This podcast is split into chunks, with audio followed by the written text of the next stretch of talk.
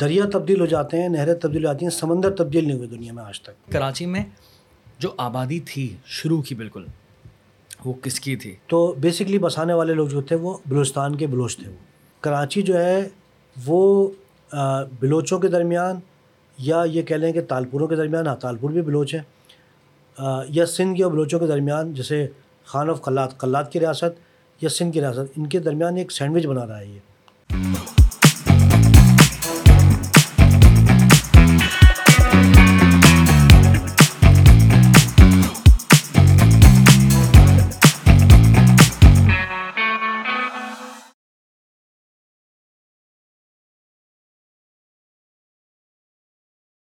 السلام علیکم خواتین و حضرات۔ آج کا جو پوڈ کاسٹ ہے نا، وہ انتہائی ڈیٹیلڈ پوڈ کاسٹ ہے۔ اور ڈیٹیل ہے کراچی کی ہسٹری کے حوالے سے، اس شہر کی ہسٹری کے حوالے سے۔ This city has my heart یہ میرا یہ میرا شہر ہے۔ میں یہاں پر پیدا ہوا ہوں۔ میں یہاں پر رہتا ہوں اور میں یہاں سے جانے والا نہیں ہوں۔ تو پوائنٹ یہ ہے کہ ہم نے جتنی بھی تاریخ پڑھی ہے نا، چاہے اس شہر کی ہو، چاہے پورے پاکستان کی ہو، وہ ہم نے یا تو غلط پڑھی ہے یا تو ادھوری پڑھی ہے۔ اور پھر ڈیٹیل میں ہم نے کبھی پڑھا نہیں ہے، نہ ہی یہ رجحان ہے۔ لیکن اس وقت الحمد للہ پورے پاکستان کے اندر میں دیکھتا ہوں کہ اتنا زبردست قسم کا ایک رجحان پیدا ہو رہا ہے کہ ہر ایک کو نا ہسٹری جاننے کا شوق ہے۔ شہروں کی ہسٹری یا پھر اس علاقے کی ہسٹری دین ملک کی ہسٹری اور اینشنٹ ہسٹریز سو تاریخ کا جو ہے وہ مجھے بھی اب کافی زیادہ شوق چڑھ گیا ہے اور وہ چڑھا ہے اپنے والد صاحب کی وجہ سے اور وہی میرے سامنے بیٹھے ہوئے ہیں اور آج میں اپنے پاپا سے بات کروں گا۔ کراچی کی ہسٹری کے حوالے سے اینشنٹ کراچی سے لے کر آج تک کے کراچی کے حوالے سے ہم پوری ڈیٹیل میں بات کریں گے۔ یہ ایک ڈیٹیلڈ پوڈ کاسٹ ہوگا یہ ایک ڈیٹیلڈ گفتگو ہوگی۔ تو آئی ہوپ کہ آپ کو یہ پوڈ کاسٹ اچھا لگے گا۔ السلام علیکم پاپا کیسے ہیں آپ؟ وعلیکم السلام۔ بہترین۔ تو کیا ہو رہا ہے آج کل بھائی؟ صرف اسٹڈی پڑھنا کاروبار۔ اسٹڈی پڑھنا مطلب؟ روز پڑھنا ڈیلی کچھ نہ کچھ پڑھتے رہنا۔ کسی لفظ کو ڈھونڈنا کسی شہر کو ڈھونڈنا کسی بات کو ڈھونڈنا پڑھتے رہنا بس۔ کتنے ٹائم سے؟ اڑتیس سال پینتیس سال۔ لانگ ٹائم یعنی ninety eighty two eighty three سے جو ہے اسٹڈی کر رہا ہوں پہلے کہانیاں پڑھتے تھے چیزیں پڑھتے تھے ہسٹری پڑھتے تھے انڈیا کی ہسٹری چونکہ وہ والد صاحب بھی پڑھتے تھے۔ گھر میں کتابیں تھیں سو سو سال پرانی پچاس سال پرانی۔ تو تو اس لیے شوق پیدا ہوا۔ اگر یہ گھر میں چیز نہیں ہوتی تو شاید نہیں ہوتا۔ ایسا ہی ہے۔ گھر سے چیزیں چلتی ہیں۔ جی۔ تو ابھی آپ جو ہیں اب ہم کراچی کی بات کریں گے۔ اب میں کراچی کہاں سے لے کر چلوں؟ میں سوچ رہا ہوں کہ ہم ذرا اینشنٹ ہسٹری سے لے کر چلتے ہیں۔ بہت پہلے سے کیونکہ کہا یہ جاتا ہے کہ دو ہزار سال پرانی ہسٹری ہے کراچی کی۔ اب آپ مجھے بتائیں کہ کراچی کی ہسٹری کتنی پرانی ہے۔ ہم نے تو اپنے معاشرتی علوم میں پڑھا ہے کہ جو محمد بن قاسم تھے وہ کراچی آئے تھے۔ اب وہاں سے ہم لے کر چلیں یا پیچھے سے لے کر چلیں یا آپ مجھے بتائیں کہ کراچی کی ہسٹری کتنی پرانی ہے؟ وہ اینشنٹ ہسٹری ہے کیا کراچی کی؟ اچھا کراچی تو کیا کسی بھی جگہ کی جو نا ایک تاریخ ہوتی ہے۔ اور تاریخ وہ ہوتی ہے جو معلوم ہو جائے اور جو معلوم نہیں ہوتی وہ تاریخ نہیں ہوتی۔ اب مثال کے طور پہ لوگ کہتے ہیں کہ فلاں جگہ کی پانچ ہزار سال کی ہسٹری ہے کہیں کی دو ہزار سال کی ہے کہیں چار ہزار سال کی ہے۔ تو میرا کہنا یہ ہوتا ہے کہ وہ آپ کو معلوم ہو گیا تو آپ اس کو ہسٹری کہہ رہے ہیں۔ اب کئی شہر ایسے ہیں جو دس ہزار سال پہلے دفن ہو گئے موجود ہی نہیں ہے اب میرا کہنا یہ ہوتا ہے کہ جو سمندر ہے آج یہ کوئی ایک ہزار سال پہلے نہیں آیا دو ہزار سال پہلے نہیں آیا۔ پتہ نہیں پچاس ہزار سال سے یہاں پر ہوگا یہ ایک لاکھ سال سے یہاں پر ہوگا۔ اصل بات یہ ہوتی ہے کہ اس جگہ کوئی سمندر ہو کوئی جگہ ہو دریا تبدیل ہو جاتے ہیں نہریں تبدیل ہو جاتی ہیں سمندر تبدیل نہیں ہوئے دنیا میں آج تک۔ تو سمندر تو یہاں موجود ہے۔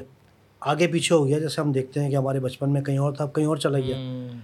تو جو چیز معلوم ہو گئی وہ جو ہے تاریخ ہوتی ہے واقعی نہیں پتہ ہوتا۔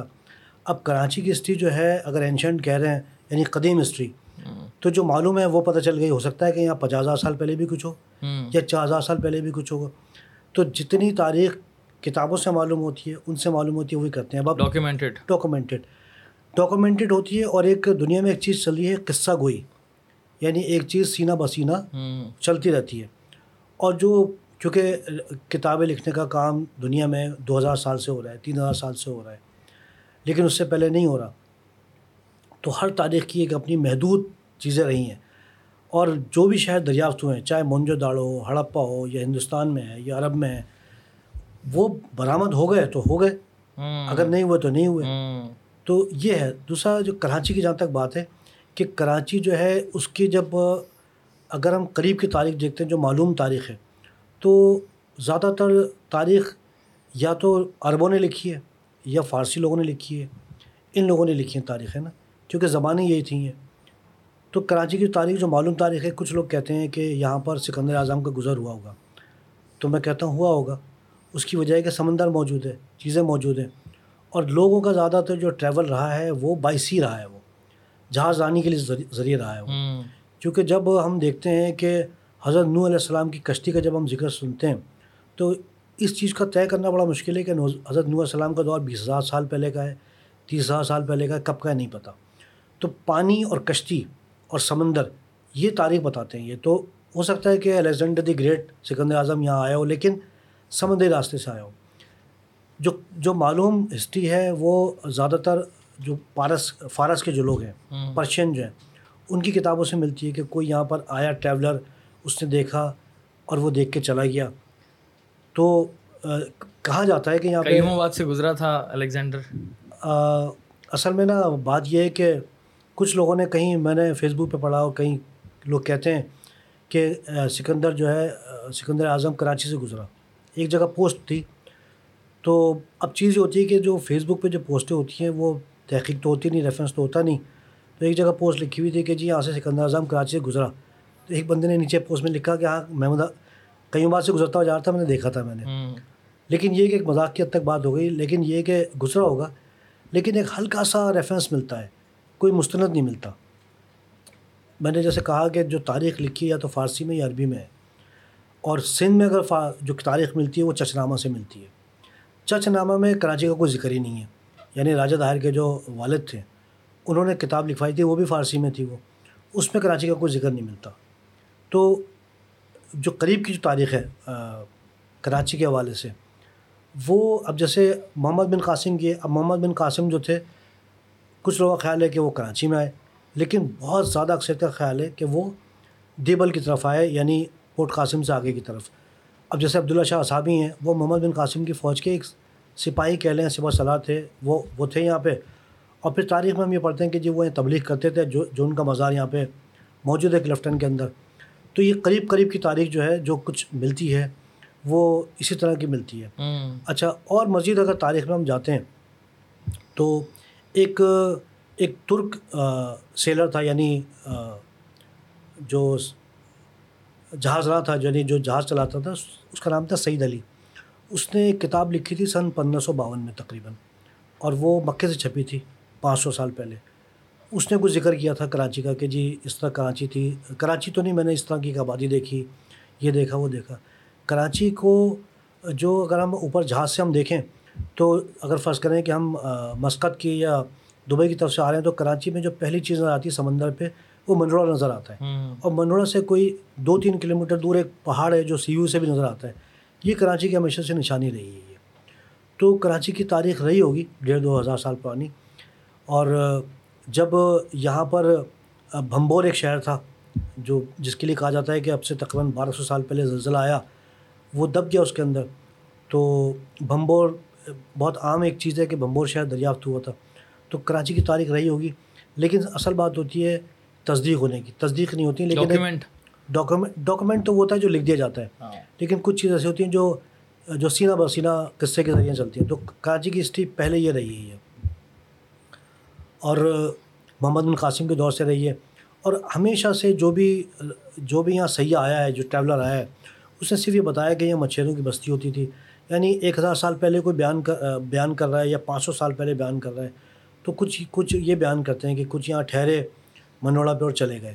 تو ایک مختصر سی تاریخ جو رہی ہے وہ اینشنٹ تو کہہ لیں یا کچھ بھی کہہ لیں لیکن میرا کہنے ہوتا ہے کہ جو چیز دریافت ہو گئی یا جو چیز ڈاکومنٹڈ ہے وہ نون ہوتی ہے۔ باقی ہو سکتا ہے کراچی کی میں کوئی دس ہزار سال پہلے کی بھی ہسٹری ہو۔ کیونکہ یہ تو زمینوں میں چیزیں دفن ہو گئی ہیں۔ اگر مونجو داڑو نہیں کھدتا تو پتہ نہیں چلتا کہ یہاں پہ مونجو داڑو ہے۔ اگر ہڑپا نہیں کھدتا یہ جان مارشل صاحب جنہوں نے یہ چیز دریافت کی تو پھر کیا پتہ چلتا ہے یہ۔ تو ہر جگہ کی ایک تاریخ ہے ہر جگہ کی ایک ہسٹری ہے۔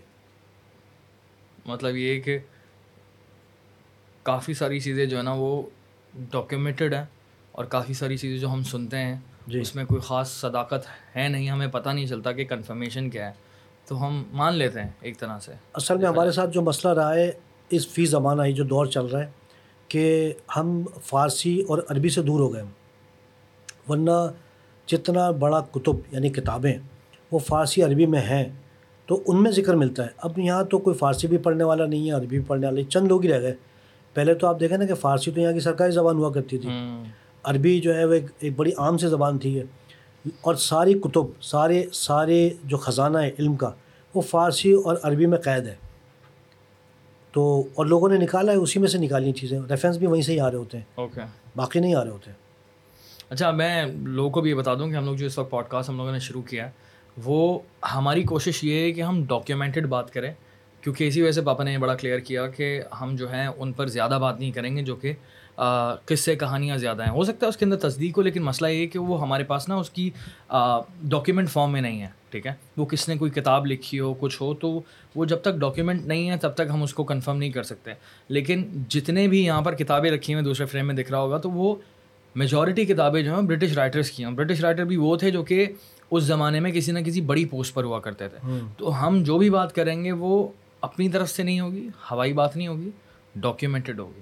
تو یہی میں نے سوچا کہ ہم لوگ کوشش کریں کہ پوڈ کاسٹ اسی طرح سے لے کے چلیں کہ ڈاکیومنٹڈ بات ہو۔ ہوائی باتیں تو پھر بہت ساری ہو جاتی ہیں۔ یہ جو کتابیں رکھی ہوئی ان کا بتاؤں میں؟ بتائیں بتائیں پلیز اچھا یہ دیکھنے والے جو ہوں گے ان کے لیے کہ ایک کتاب ہے بیسکلی پی ڈی ایف میں تھی میں نے پرنٹ کروائی ہوئی ہے اور یہ بڑی مشہور کتاب ہے اس کا نام ہے Karachi past present and future اور ایک ایک ایک ٹورسٹ ہے اسپیلنگ کیا لکھی ہوئی بتا دیں۔ K U double R A C H double E Karachi. اور یہ ایک بہت بڑے سید ہے ٹورسٹ۔ ان کا نام تھا الیگزینڈر ایف بیلی۔ اوکے۔ انہوں نے کتاب لکھی ہے یہ۔ اب یہ جو جتنے بھی لوگ کراچی کی ہسٹری پہ کتابیں لکھتے ہیں وہ اس کے بغیر چل نہیں سکتے۔ اچھا۔ یہ اٹھارہ سو ترانوے میں لکھی گئی تھی۔ اور جو بھی رائٹر ہے وہ الیگزینڈر ایف بیلی کی اس کتاب کو اگنور کرے بغیر آگے نہیں چل سکتا۔ اچھا۔ یعنی اس میں اتنی ڈیٹیل میں لکھا ہوا ہے کہ کراچی کیسا تھا کراچی تھا کیا نام تھا کیا چیزیں تھیں۔ اتنی ڈیٹیل میں کہ بین تھا۔ دوسرا یہ ایک اور کتاب ہے Karachi through a hundred years اب یہ کتاب جو ہے ہربیٹ فیلڈمن نے لکھی ہے۔ اب یہ یہ اس اس بندے نے ان صاحب نے سو سال کور کیے ہیں اٹھارہ سو ساٹھ سے انیس سو ساٹھ تک کے۔ Oh اب جو بھی رائٹر تھے انہوں نے اتنی ڈیٹیل میں لکھی ہے کہ اٹھارہ ساٹھ سے لے کے اور انیس سو ساٹھ تک کراچی میں کیا تبدیلی آئی ہے۔ اور یہ ایک بہت زبرست کتاب ہے یہ۔ پھر ایک کتاب ہے اینڈ انٹروڈکشن آف کراچی یہ بھی انیس سو پچاس میں لکھی گئی اور یہ مینک اینڈ پتھی والا۔ یہ جتنے بھی لوگ تھے یہ برٹش آفیشل تھے یا جو لوگ ہوتے تھے۔ یہ یہ اس طرح سے۔ Okay okay okay okay. انیس سو پچاس میں لکھی گئی ہے۔ اچھا جو برٹش ہوتے تھے، برٹش کیا کرتے تھے کہ نہ صرف کراچی، سندھ یا پورے ہندوستان میں، وہ اس طرح سے نا گزیٹر نکالتے تھے۔ گزیٹر کا مطلب یہ ہوتا ہے، ہوتا تھا سرکاری دستاویز اور اس کے اندر کسی بھی آبادی میں۔ مثال کے طور پہ اگر میں کراچی کی بات کروں کہ کراچی کس جگہ واقع تھا، کیا اس کا حدود اربا تھا، وہاں کون لوگ رہتے تھے، کیا آبادی تھی، کون لوگ مائگریٹ کر کے آئے، اور نیٹو کون تھے وہاں پہ مائگریٹڈ لوگ کون تھے وہاں پہ کیا کلائمیٹ ہوتا تھا، وہاں کی کیا پاپولیشن تھی؟ اتنی ڈیٹیل میں لکھا ہے ان لوگوں نے، یہ میں چند کتابیں دکھا رہا ہوں۔ اور یہ جے ڈبلیو اسمتھ کراچی کی ہسٹری پہ جو بھی کوئی بندہ بات کرتا ہے، تو وہ جے ڈبلیو اسمتھ کی جو یہ کتاب ہے، جو جناب اٹھارہ سو چھہتر کی ہے، اس کو اگنور نہیں کر سکتا۔ اس کے بعد ایک اور کتاب ہے گزیٹر یہ آپ دیکھیں کتنی موٹی ہے، لیکن یہ سندھ کے اوپر ہے۔ اور اس میں اے ڈبلیو حقس جو تھے ان کی یہ تو بہت بڑی کتاب لگ رہی ہے مجھے۔ جی یہ اٹھارہ سو چھہتر میں لکھی گئی ہے۔ او اچھا یہ اتنی ڈیٹیل میں ہے سندھ کے بارے میں اور اس میں کراچی کا بھی پارٹ ہے۔ ڈیٹیلس کیا کیا ہیں؟ تھوڑا سا مجھے تھوڑا ڈیٹیل یہ کہ ڈیٹیل یہ کہ مثال طور پہ اگر سندھ کی بات کر رہے ہیں تو سندھ کی آبادی کیا تھی؟ سندھ کے لوگ کون تھے؟ کلائمیٹ کیا تھا؟ ہسٹری کیا تھی؟ اگر ہم اس میں کراچی کے پورشن پر آتے ہیں تو کراچی کہاں پر تھا؟ کون رول کرتا تھا؟ کیا کیا ڈسپیوٹ تھے؟ کون کون سے قبائل تھے؟ سندھی کون تھے؟ بلوچی کون تھے؟ پارسی کون تھے؟ کون کہاں سے آئے؟ برٹش نے کیا کیا؟ ہندو کون تھے؟ ان سب کو کور کرتا ہے اور ایسا بھی اتنی ڈیٹیل ہے اس کے اندر کہ اگر یہ اگر یہ مردم شماری کریں جو آج بات ہو رہی ہے تو مردم شماری میں یہ بتا رہے ہیں کہ انیس سو گیارہ میں یا انیس سو اکیس میں یا انیس سو ایک میں جو لوگ آ رہے ہیں وہ سندھ میں کہاں کہاں سے آ رہے ہیں؟ کراچی میں کہاں کہاں سے آ رہے ہیں؟ کتنے کتنے آ رہے ہیں؟ اور کراچی کی آبادی کون کون سی ہے؟ کراچی میں یعنی جو مختلف کتابیں اس میں یہ بتایا جاتا ہے کہ جی کہ کراچی میں اٹھارہ سو چھپن میں کون سی آبادی ہے؟ اٹھارہ سو بہتر میں کیا آبادی ہے؟ کون کہاں رہتا تھا؟ کیا چیز بن رہی تھی؟ کیا خرچہ آ رہا تھا؟ یعنی ٹاور بن رہا تھا تو کیا تھا؟ میونسپل کارپوریشن کی بلڈنگ بن رہی ہے تو کس نے بنائی؟ اور اگر ٹرینٹی چرچ بنایا تو کس نے بنایا؟ کلفٹن کس نے بنایا؟ کیوں بنایا؟ گورنر ہاؤس کس نے بنایا؟ نہیں بھائی۔ یہ پوری تفصیل جو ہے یہ پوری ان میں ہے میں بس چند کتابیں۔ Oh اور اس طرح کی کوئی تقریباً پندرہ کتابیں ہیں۔ ہاں۔ اور مزید۔ ساری انگریزی میں ہی ہیں۔ جی جی۔ جو پندرہ کے قریب کتابیں ہیں کہ جس میں اتنی تفصیل لکھی ہوئی ہے۔ اور ایک کتاب میں لانا بھول گیا کہ جب یہاں پہ نا پینڈمک آیا تھا اور ڈائریا کا۔ تو اب انیس سو انیس کے اندر۔ تو اس میں پوری تفصیل بتائی ہوئی ہے۔ کہ کراچی کے انہوں نے انہوں نے کیٹیگری کی اے بی سی ڈی اور اس کے بعد ایک کیٹیگری کیا بی کیا، فلاں کیا فیمیگیشن کیا۔ پھر جتنی بھی ہسٹری ہے، انہوں نے جتنے بھی لوگوں نے یہ گیزٹر لکھے ہیں، اس میں جیل کہاں پر تھے، کتنے قیدی تھے، عدالتی سسٹم کیا تھا ایجوکیشن سسٹم کیا تھا، کون سے قبائل رہتے تھے، کراچی میں کون سے نیٹو تھے، کیا کیا کرتے تھے، اور ظاہر باتیں نگیٹو باتیں بھی لکھی ہوئی ہیں کہ کون کیا کرتا تھا۔ جو ظاہر بات ہے کہ اپنے حساب سے جب وہ ہسٹری بیان کر رہے ہیں سب کچھ بیان کر رہے ہیں۔ تو تمام چیزیں جو ہیں وہ یہ انہوں نے اپنی اپنی برائیاں تو نہیں لکھی ہوں گی نہیں برٹش اپنی برائی کہاں لکھی؟ برٹش تو وہ کہتے ہیں کہ وی آکوپائڈ اور اس طرح مطلب یہ کہ اپنی برائی تو کوئی بھی لکھتا تو اپنی برائی انہوں نے نہیں لکھی۔ لیکن یہ کہ ان کی برائی نے لکھی ہوگی؟ برٹش جو جہاں کہیں بھی گئے۔ انڈیا میں اگر گئے اور انڈیا کے انہوں نے جو بھی ہسٹری لکھی۔ کیونکہ بیسکلی سب سے اچھی بات یہ تھی برٹش کے اندر برٹشر میں کہ برٹشر لکھتے تھے۔ برٹشر لکھتے تھے۔ آپ دیکھیں کہ ایک برٹش برٹشر تھا وہ اگر کولکتہ میں جاب کر رہا ہے اور اس کا دل چاہ رہا ہے کہ وہ وہ جو ہے انڈیا میں گھومے وہ تو وہ جناب سن اٹھارہ سو بیس میں گھومنے نکل گیا وہ۔ اور وہ سب جگہ گھومتا گھومتا گھومتا آ رہا ہے یہاں پر۔ ہڑپا کی طرف اس جگہ پر آ رہا ہے۔ اور آ کے یہ کہتا ہے اٹھارہ سو بیس میں کہ مجھے یہاں کچھ چیزیں ملی ہیں مجھے لگتا ہے کہ یہاں پر کوئی اینشنٹ سٹی ہے۔ اچھا۔ ہاں کچھ چیزیں اس کو ملی۔ تو یہ لوگ بڑے تجسس والے ہوتے تھے اور اتنی ڈیٹیل میں لکھتے تھے یہ لوگ چیزیں اتنی ڈیٹیل میں لکھتے تھے۔ ٹھیک ہے ہم پہ انہوں نے رول کیا ہے اور کچھ ہماری نفرت بھی ان کی طرف ہوتی ہے۔ لیکن لکھنے میں لیکن اچھائی بھی تو ہم بیان کریں گے ہاں لیکن لکھنے میں بیسکلی سب سے بڑی جو چیز رہی ہے وہ رہی ہے لکھنا۔ تو یہ جو کتابیں ہیں پھر ایک سب سے آخر میں کتاب ہے کراچی تاریخ کے آئینے میں۔ یہ ایک عثمان دموئی صاحب ہیں بڑے اچھے دوست ہیں ہمارے۔ انہوں نے کتاب دس سال میں لکھی تھی۔ او اور یہ اتنی شاندار یہ جی اتنی شاندار کتاب ہے یہ۔ میں نے پوچھا تھا ان سے کہ دس سال کیوں لگے تو تفصیل انہوں نے بتائی تھی۔ اور میں ہر ایک کو ریکمینڈ کرتا ہوں میں کہ دس سال جاب بھی کرتے تھے یہ اور یہ کتاب کو تھوڑا تھوڑا تھوڑا لکھتے رہتے تھے یہ۔ انہوں نے اپنی ان کتاب میں ان تمام کتابوں کو ریفرنس دیے اوکے۔ یعنی اپنی ان کتاب میں ان کتابوں کے اخبارات کے ریفرنسز دیے تو تو بات ہو رہی ہے آج ریفرنس کے ساتھ۔ ہاں۔ بات یہ کہ ریفرنس نہیں ہو رہی۔ جی جی۔ تو اتنا ہم نے لمبا کیا ہے ایکسپلین کیا اس کا ریزن یہ ہے کہ ہم جو ہے وہ بات کریں گے ریفرنسز کی روشنی میں۔ تو اب مجھے بتائیں کہ یہ دیبل والی بات تھوڑا سا بتائیں کہ کیا اس کا نام دیبل تھا کراچی کا؟ یا نہیں نہیں کراچی کے لیے نا کراچی کا نام کبھی بھی دیبل نہیں تھا۔ کیونکہ جو کراچی کا ساحل ہے اب سے اگر ہم چودہ سو سال پہلے جاتے ہیں تو کراچی کا ساحل ایسا نہیں تھا جیسا ہے۔ اور منڈوڑا بھی پوشن نہیں تھا۔ منڈوڑا اپنے ایک پہاڑی جگہ پہ ہوگا لیکن جو کراچی کے قریب آبادی تھی وہ ٹھٹا کی تھی وہ۔ کیونکہ ٹھٹا کی ہسٹری بھی خود ایک دو ڈھائی ہزار سال پرانی ہے۔ یس یس۔ کیونکہ سندھ میں جو سب جو قدیم ہسٹری جو ہے وہ ٹھٹا کی ہے۔ یس۔ تو ٹھٹا کے قریب شہر تھا دیبل جو کہ ایک بڑا شہر تھا۔ اور ایٹ ایٹ سینچری کے اندر کہتے ہیں کہ ایک زلزلہ آیا تھا جس میں وہ شہر ختم ہو گیا۔ جب جو آئیکولوجسٹ گئے تھے وہاں پہ تو انہوں نے وہاں پہ اس کو ڈھونڈا تھا اس کو کھوجا تھا اور زمین کے نیچے سے پھر وہ شہر برآمد ہوا۔ جیسے میں نے پہلے کہا کہ یا تو پانی کی وجہ سے یا آندھیوں کی وجہ سے یا زلزلے کی وجہ سے۔ یہ شہر تباہ ہو جاتے ہیں کچھ شہر بیٹھ جاتے ہیں بس ایک اللہ کا نظام ہے کہ شہر چھپ جاتے ہیں۔ اب آپ دیکھیں نا کہ ابھی پشاور شہر میں یا شاید بنو میں دو سو سال پرانا گھر نیچے نکل کر آ گیا وہ۔ تو اب اس قریب جدید دور میں دو سو سال میں نیچے گھر نکل کر آ رہا ہے تو یہ تو ہم ایک ایک ہزار ڈیڑھ ہزار یا بارہ سو سال پہلے کی باتیں کر رہے ہیں۔ تو دیبل وہ شہر ہے کہ جو پورٹ قاسم سے آگے ہے۔ اوکے۔ اور اس کو دیبل کہا جاتا تھا کہ جو تباہ ہو گیا۔ جب پورٹ قاسم بن رہا تھا جب اس کے لیے کھدائیاں ہو رہی تھیں تو جو جو لوگ پورٹ قاسم پہ کام کرتے تو ان کو مختلف پتھر اور مورتیاں ملی تھیں۔ پورٹ قاسم کے پاس سے۔ تو انہوں نے پھر آرکیولوجسٹ کو بلایا تھا بتایا تھا۔ جتنے بھی لوگ تھے پورٹ قاسم کا نام رکھا ہی اس لیے تھا کہ وہاں پہ دیبل تھا۔ ورنہ کوئی وجہ نہیں تھی اس کو رکھنے کی نا۔ ہاں۔ اور وہ ایک ڈیپتھ ہے وہاں پر نا پورٹ قاسم میں۔ تو وہ پورٹ قاسم سے کوئی دس کلو میٹر آگے دیبل شہر تھا کہ جو ایک بڑا شہر تھا جو ختم ہو گیا۔ تو دیبل وہاں پہ تھا کراچی میں نہیں تھا۔ اچھا اب ہم تھوڑا سا آگے ہی چل کر آ جاتے ہیں کیونکہ اینشنٹ ہسٹری کی ہم نے بات کی۔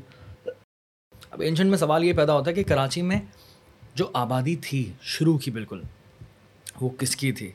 کون لوگ تھے؟ کراچی کے نیٹیوس کون تھے؟ نیٹو اچھا کراچی۔ جو نا کراچی مقامی جو لفظ ہاں، کراچی کی جو قریب ہے وہ قریب ہے بلوچستان سے ہب کی وجہ سے۔ اور کراچی دور ہے حیدرآباد سے اور ٹھٹا سے۔ یعنی جو ڈسٹینس ہے ٹھٹا بھی دور ہے اس جگہ سے۔ کیونکہ آج اگر ہم بیٹھ کے بات کر رہے ہیں آج ہم دو ہزار تیئیس میں بات کر رہے ہیں تو ہمیں یہ دیکھنا پڑے گا کہ ہم اس کراچی کو بھول جائیں جو ابھی موجود ہے۔ ہم یہ تصور کریں کہ کراچی وجود نہیں رکھتا تھا۔ جب کراچی وجود نہیں رکھتا تھا جب گدھا گاڑیاں یا اونٹ گاڑیاں چلتی تھیں تو ٹھٹا بہت دور تھا اور حیدرآباد تو بہت ہی زیادہ دور۔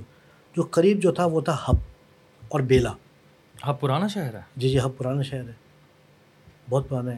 بیلا۔ بیلا ایک باقاعدہ ریاست رہی ہے پاکستان۔ پرانا ہے؟ جی جی وہ یہ بھی پرانا ہے۔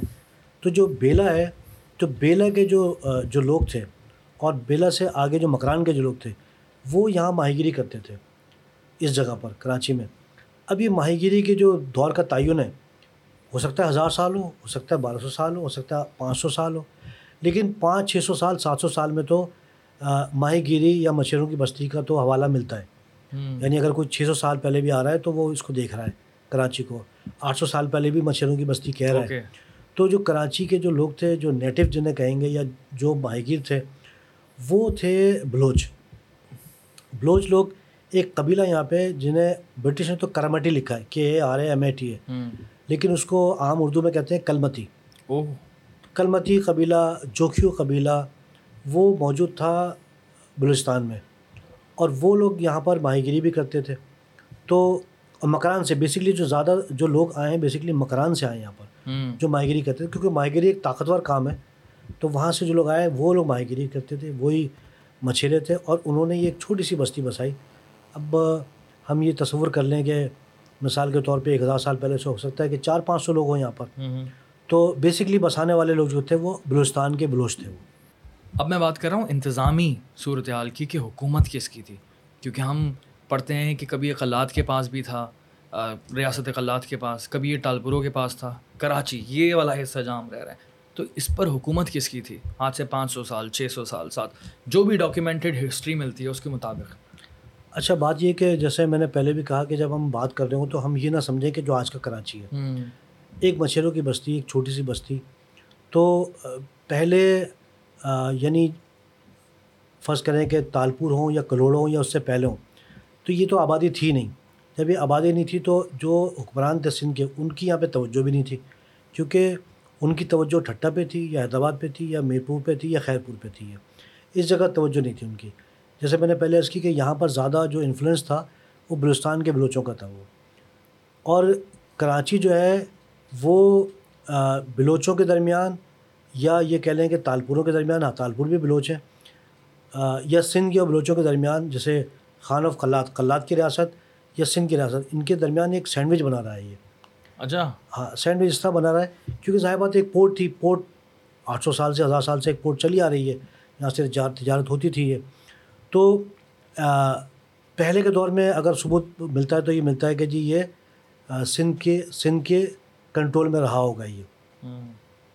لیکن جب ہم مغل دور میں جاتے ہیں کیونکہ مغل مغلوں کا ایک دور رہا ہے سندھ میں اور تقریباً کوئی سکسٹی سیون گورنرز وہ رول کرتے رہے سندھ میں۔ بیٹھتے تھے وہ ملتان میں لیکن سکسٹی سیون گورنر جو تھے وہ مغلوں کی طرف سے یہاں پہ نامینیٹیڈ ہوئے ہیں۔ کافی ٹائم کافی ٹائم کافی ٹائم ہاں دو ڈھائی سو سال تقریباً۔ کیونکہ محمد شاہ رنگیلا جو تھا مغل بادشاہ اس کے دور میں پھر ایز ہوا ہے انڈیا ورنہ پھر اس سے پہلے ایز نہیں تھا۔ تو پہلے جو پہلے جو کروڑوں کا دور تھا کروڑوں کے دور میں تو یہاں پہ تمام تر انظام جو تھا وہ کروڑوں کے پاس تھا۔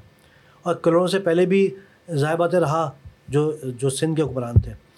لیکن ایک ایسا ہوا کہ ایک ریاست خلات کے ایک امیر جو تھے، ان کا نام تھا میر محراب علی خان محراب علی۔ وہ کوئی ایک ان کا تنازع ہوا ایک ایک لڑکی کے رشتے کے چکر میں، کروڑوں کے ساتھ۔ تو وہ کہیں گئے وہاں پر سندھ میں کلات سے۔ جب کلات سے گئے تو وہ کچھ جھگڑا ہوا یا فائرنگ ہوئی تو وہ اپنی فوج کی گولی لگنے سے زخمی ہو گئے۔ زخمی ہو گئے، ان کا علاج چلتا رہا، کروڑوں کرواتے رہے، کروڑے کرواتے رہے، کروڑوں نے نہیں مارا تھا۔ لیکن انہی کے تنازع میں گئے تھے لڑکی کے تنازع میں۔ کیونکہ ایک کروڑوں سردار نے ایک لڑکی کو پسند کر لیا تھا وہ وزید ہو گئے تھے کہ میں شادی کروں گا میں۔ میں یہ قبائلی باتیں زیادہ کرنا نہیں چاہ رہا کیونکہ لوگوں کو ناگوار گزریں گی تو میں اس لیے میں نام بھی نہیں لے رہا اور زیادہ کرنا نہیں چاہ رہا میں۔ تو وہ جو جب وہ بیمار ہوئے تو ان کو ان کا علاج ہوا تو ان کو یہ لگا میر محراب علی خان کو کہ میرا شاید بچنا مشکل ہے۔ تو انہوں نے یہ وصیت کر دی کہ بھائی میں اگر مر جاتا ہوں میں تو میرے بچے چھوٹے ہیں ابھی۔ دس دس بارہ سال کے ہیں، تو میرے بھتیجے سمندر خان کو جو ہے والی قلت بنا دیا جائے۔ اور اتفاق سے وہ انتقال کر گئے۔ وہ انتقال کر گئے، ان کی میت کو لے کر آئے قلات میں۔ قلات میں لے کے آئے تو پھر ایک جھگڑا کھڑا ہو گیا کہ جی اس کا خون بہا دے کروڑوں خون بہا دیں۔ تنازع چل ہی رہا تھا، تو جو سمندر خان جو تھے، سمندر خان نے شکایت کی جا کے گورنر تھے ملتان میں شہزادہ معیز الدین۔ شہزادہ معیز الدین تھے، وہ اورنگزیب عالمگیر کے نامنیٹ تھے، جو کہ سندھ کو دیکھتے تھے وہ۔ ان کو جا کر انہوں نے شکایت کی کہ بھائی اس طرح جو ہے ہمارے جو والد تھے میر محراب خان، وہ مارے گئے ہیں یہ اور ہمیں اس کا بدلہ چاہیے۔ جو شہزادہ معیز الدین نے اورنگزیب عالمگیر کو خط لکھ دیا۔ اورنگزیب عالمگیر نے خط میں یہ حکم جاری کیا کہ ان سے کہیں کروڑوں سرداروں سے کہ یہ کراچی کا جو پورٹ ہے، وہ وہ کلات کو حوالے کر دیں یہ اب یہ تو ایک بڑی ناگواری والی بات ہے سولہ سو چھیانوے ستانوے کی بات ہے یہ۔ سکسٹین نائنٹی سیون کی۔ تو انہوں نے منع کیا تو پھر الدین نے کہا کہ جی ٹھیک ہے پھر حملہ کرتا ہوں میں۔ تو پھر یہاں پر جو ہے ان کو ان کو یہ لاگت دے دی گیا کراچی کا۔ تو کراچی کے قبضے میں یہ آ گیا تقریباً ساٹھ ستر سال تک یعنی سولہ سو ستانوے سے تقریباً سترہ سو ستاون تک ساٹھ ستر سال چلتا رہا۔ اس کے بعد جو خان آف قلات تھے ان کی طبیعت خراب ہو گئی یا کمزور پڑے تو پھر یہ پو یہ دوبارہ سے جو نا کروڑوں کے پاس آ گئی ہے کراچی دوبارہ سے کروڑوں کے پاس آ گئی ہے۔ جب دوبارہ کروڑوں کے پاس آ گیا تو اس درمیان میں جو کروڑوں جب کمزور ہونا شروع ہوئے غلام عبدالنبی کروڑوں تو سندھ سے ہی جو ہے جو تالپور قبیلہ تھا انہوں نے ان کے خلاف بغاوت کر دی کروڑوں کے خلاف اور حملہ کر دیا کروڑوں پہ۔ تو سترہ سو چوراسی میں سندھ پہ قبضہ ہو گیا تالپوروں کا کیونکہ یہ قبائلی جنگ چلتی رہتی تھی یہاں پہ نا۔ خان و قلات بھراوی تھے۔ بلوچستان کے بھی الگ قبائل تھے پھر تالپور سندھ میں بھی موجود تھے تالپور بلوچستان میں موجود تھے پھر یہاں کروڑوں بھی تھے۔ تو یہ قبائلی سلسلہ چلتا رہتا تھا یہ۔ تو پھر میر فتح علی خان تالپور تھے انہوں نے سترہ سو چوراسی میں سندھ پہ قبضہ کر لیا۔ پھر تالپوروں کی حکومت شروع ہو گئی اور جتنی بھی تاریخی کتابیں ہیں عبد القدس صاحب کی اور دیگر جو کتابیں ہیں ان میں میر فتح علی خان تالپور کو فاتح سندھ لکھا گیا ہے کہ بھائی انہوں نے سندھ فتح کر لیا۔ جب میر فتح علی خان تالپور جو تھے وہ انہوں نے پھر کراچی کو لینے کی کوشش کی۔ اچھا اس پورے دور کے اندر ہے نا ایک کیونکہ ہم سترہ سو چوراسی پر آ گئے ہیں اس سے پہلے کے جو کردار ہیں کراچی میں وہ ہیں وہ سترہ سو انتیس میں بھوجو مل کے۔ تو یہ اگر ہم اس کو لے لیں اس درمیان میں نا کہ میں اسی پر آنے والا تھا بیسکلی ہاں۔ کہ ان کا نام سنا ہے کہ یہ فاؤنڈر آف کراچی کا نام ان کو دیا جاتا ہے ہاں۔ بھوجو مل۔ بہرحال میں ان کی جو نا جو پورا ہندو خاندان ہے ان کی جو بھوجو مل کا جو خاندان ہے میں ان کو الگ سے بیان کر دیتا ہوں۔ قصہ یہ کہ جب وہ کمزور پڑے تو انہوں نے حملہ کرنے کے لیے کہا۔ حملہ کرنے کے کے لیے کرا یہاں پر، کراچی میں، میر فتح علی خان تالپور نے۔ اور وہ اپنی فوج کو سات ہزار کی فوج لے کر آئے یہاں پر، کراچی میں حملہ کرنے کے لیے۔ لیکن یہ جو جو لیاری ندی ہے، پہلے یہ یہ یہاں پہ نا میٹھا پانی ہوتا تھا یہ۔ اس کو ندی کہتے ہیں بیسکلی ندی نہیں نہیں تھی لیکن میٹھے پانی کی جگہ تھی۔ تو یہاں پر فوج لے کے آئے، کراچی پہ حملہ کرنے کے لیے۔ تو یہاں پہ اس وقت جو اس وقت جو سات ہزار کی بہت بندہ ہے جی جی۔ تو اس وقت جو بھوجو مل کا بیٹا تھا نا بھریانو مل اس نے کیا کرا کہ اس نے خانہ قلات سے کہا کہ جی میرے پاس تو یہ حملہ کرنے آ گئے کراچی میں۔ اور وہ جو ٹیکس تھے وہ خانہ قلات یعنی والی قلات کو دے رہے تھے۔ تو والی قلات نے کہا کہ بھائی میرے پاس تو اتنی استطاعت بھی نہیں اتنی طاقت بھی نہیں ہے کہ میں آپ کی مدد کر سکوں میں۔ تو خود کراچی میں جو لوگ موجود تھے انہوں نے اور یہاں پر عرب آئے ہوئے تھے ملا۔ انہوں نے مقابلہ کیا تو ایک مہینے تک فوج رہی یہاں پہ۔ تالپوروں کی۔ لیکن یہ کہ وہ آگے نہیں بڑھ سکی، کیونکہ وہ گولہ باری ہوتی تھی، ایک مہینے بعد وہ چلے گئے وہ۔ اس کے بعد وہ دوبارہ بڑی طاقت کے ساتھ آئے۔ جب دوبارہ بڑی طاقت کے ساتھ آئے تو پھر جو بھریانو مل تھے وہ انہوں نے پھر ان سے معاہدہ کیا اور پھر یہ تالپوروں کے انڈر میں آ گیا۔ پھر تالپوروں کا دور چلتا تھا پورا یہ۔ تو یہ اگر قریب کی ہسٹری، جو معلوم ہسٹری ہے، ہو سکتا ہے کہ مجھ سے زیادہ اور لوگوں کو معلوم ہو، جو ظاہر بات ہے، جنہوں نے اس پہ ریسرچ کی ہوگی۔ لیکن جو مجھے جو معلوم ہسٹری ہے، اس میں یہی ہے کہ یہ کراچی سینڈوچ بنا رہا والی قلات کے درمیان یعنی خانہ قلات کے درمیان اور سندھ کے درمیان۔ لیکن یہ کہ یہ نارملی زیادہ ریسرچ کا سندھ کے ساتھ رہا ہے۔ برٹش سے پہلے یہ سندھ کے پاس ہی تھا یہ۔ اور سندھ میں بھی ایک ہی قبیلہ ہے کلہوڑو۔ جی۔ نہیں کلہوڑوں کا تو دور ختم ہو چکا تھا غلام نبی شاہ بیسکلی جی تالپور۔ اس کے بعد تالپور چلے اور تالپور کے بعد برٹش کے آنے تک پھر تالپور ہی تھے پھر۔ اور تالپوروں نے بھی جب جب سندھ پہ انسان سنبھالا تھا تو یہ سات بھائی تھے یہ۔ اور انہوں نے سندھ کے تین حصے کیے تھے میران حیدرآباد میران میرپور اور میران خیرپور۔ تو چار بھائی جو تھے میران حیدرآباد میں تھے اور ایک میران خیرپور اور میران میرپور۔ تو پھر انہوں نے اس طرح کراچی کو جو دیکھتے تھے وہ میران حیدرآباد دیکھتے تھے وہ۔ یہ ان کے انڈر میں آتا تھا۔ اوکے۔ اب مجھے بھوجومل کی تو ہسٹری بتائیں جن کو ہم فادر آف کراچی کہتے ہیں بیسکلی اصل میں فادر آف کراچی کچھ لوگ کہتے بھی ہیں کچھ نہیں بھی کہتے ہاں اس کی وجہ یہ کہ میری جو دلچسپی رہی ہے وہ یہ ہے کہ جو بھی درست ہسٹری ہے درست تاریخ ہے وہ لوگوں کو بتائی جائے۔ اب ایک عام طور پہ آپ نے سنا ہوگا کہ جیب قطرے ہوتے ہیں۔ بسوں میں جائیں تو جیب کاٹ لیتے ہیں۔ ہمارے انڈیا پاکستان میں جو نا ایک ہے تاریخ کترے یعنی تاریخ کو کتر لیتے ہیں۔ آدھی تاریخ بیان کی اڑا دی کر دی۔ جو تاریخ کترے ہیں وہ تاریخ کو مس کرتے ہیں تاریخ کو خراب کرتے ہیں۔ لیکن یہ کہ کیسے کرتے ہیں؟ کسی کا ذکر ہی اڑا دیا ہاں کسی کا نام ہی اڑا دیا۔ پوری پوری کہانی اڑا دی۔ پوری کہانی اڑا دی وہ۔ تو وہ کہانی اڑا دیتے سالوں کی کہانیاں ہوتی ہیں۔ ہاں اس کی وجہ یہ تھی کہ ہوتی ہے کہ وہ اس کو کریڈٹ نہیں دینا چاہ رہے ہوتے۔ اچھا سلسلہ یہ ہے کہ یہ جو ہب کا علاقہ ہے ہب کے پاس ایک بندرگاہ تھی اس کو کہتے تھے کھارک۔ کھار میں کیا ہے کہ سمندر کے ساتھ ساتھ آتے وہاں پر ہے نا ریت آ گئی ادھر۔ جتنے بھی ہندو تاجر تھے پہلے وہاں سے کام کرتے تھے کھارک سے، کراچی سے نہیں کرتے تھے کام، کیونکہ وہ بندرگاہ ان کے لیے فیزیبل تھی۔ ہندو کون؟ جو سندھ کے ہندو تھے اور جو بلوستان کے ہندو تھے۔ بلوستان کے ہندو تو کم تھے لیکن سندھ کے زیادہ تھے۔ تو ان کے لیے وہ بہت بہتر رہتا تھا کھار کی بندرگاہ۔ کھار کی بندرگاہ میں جب ریت آئی، تو پھر یہ جو چھوٹے جہاز ہوتے ہیں، ان میں لگنے میں دشواری، کام میں دشواری۔ تو جو جو تاجر تھے، انہوں نے سوچا کہ اب اب کیا کرا جائے؟ اور یعنی کس طرح سے کام کرا جائے؟ تو سیٹ جو بھوجو مل تھے بہت بڑے سیٹ تھے ان کی ایک پوری چار نسلوں نے کام کیا کرا بزنس مین تھے۔ جی جی بزنس مین تھے۔ وہ اکیلے نہیں تھے ان کے ساتھ ظاہر باتیں اور بھی ہندو تھے۔ تو وہ جو بھوجو مل جو تھے وہ پھر یہاں کراچی آئے۔ وہ سترہ سو انتیس میں انہوں نے کراچی میں کام کرنا شروع کیا اور پھر ایک بہت بڑا قلعہ بنایا۔ ہندو سندھی تھے؟ ہاں ہندو سندھی تھے یہ۔ ہندو سندھی جی جی۔ تو انہوں نے کیا کرا کہ کام کرنا شروع کیا اور ایک قلعہ تعمیر کیا انہوں نے یہاں پہ کراچی میں۔ اور وہ قلعہ اتنا بڑا تھا کہ اس میں تین ہزار دو سو گھر تھے اور چار طرف اس کی دیواریں تھیں اس قلعے کی۔ اور اندر جو تھے قلعے کے اندر جو تین ہزار دو سو پچاس گھر تھے اس میں ہندو فیملیز رہا کرتی تھیں۔ اور جو قلعہ تھا اس کے اوپر توپچی ہے یا سپاہی ہیں وہ کھڑے ہوئے کس کس طرف تھا اگر ہم یہاں سے دیکھیں تو؟ یہ جہاں پر آج یہ لیاری کے اس طرف جو کھارا در یا میٹھر در کہلاتا ہے نا اس طرف۔ اب وہ قلعے کی تو باقیات بھی نہیں بچی ہوئی وہ ختم ہی ہو گیا وہ۔ تو یہ جو جو انہوں نے جب قلعہ تعمیر کیا تو جو اس کا دروازہ یعنی جو آنے کا راستہ تھا جو لیاری ندی کی طرف کھلتا تھا اس کو میٹھا در کہتے تھے کیونکہ وہاں میٹھا پانی آتا تھا۔ اور جو دروازہ کھلتا تھا کیماڑی کی طرف یعنی جو سمندر کی طرف دروازہ تھا دو دروازے تھے اس کے۔ تو اس کو کھارا در کہتے تھے کیونکہ اس کی کوئی باقیات نہیں ہے بابا۔ ہاں کوئی باقیات نہیں ہے اس کی۔ اچھا۔ تو وہ وہ جو تھے انہوں نے قلعہ اس لیے بنایا تھا کہ جو مختلف قبائل تھے جو حملہ کرتے تھے لوٹ لیا کرتے تھے ان سے بچنے کے لیے۔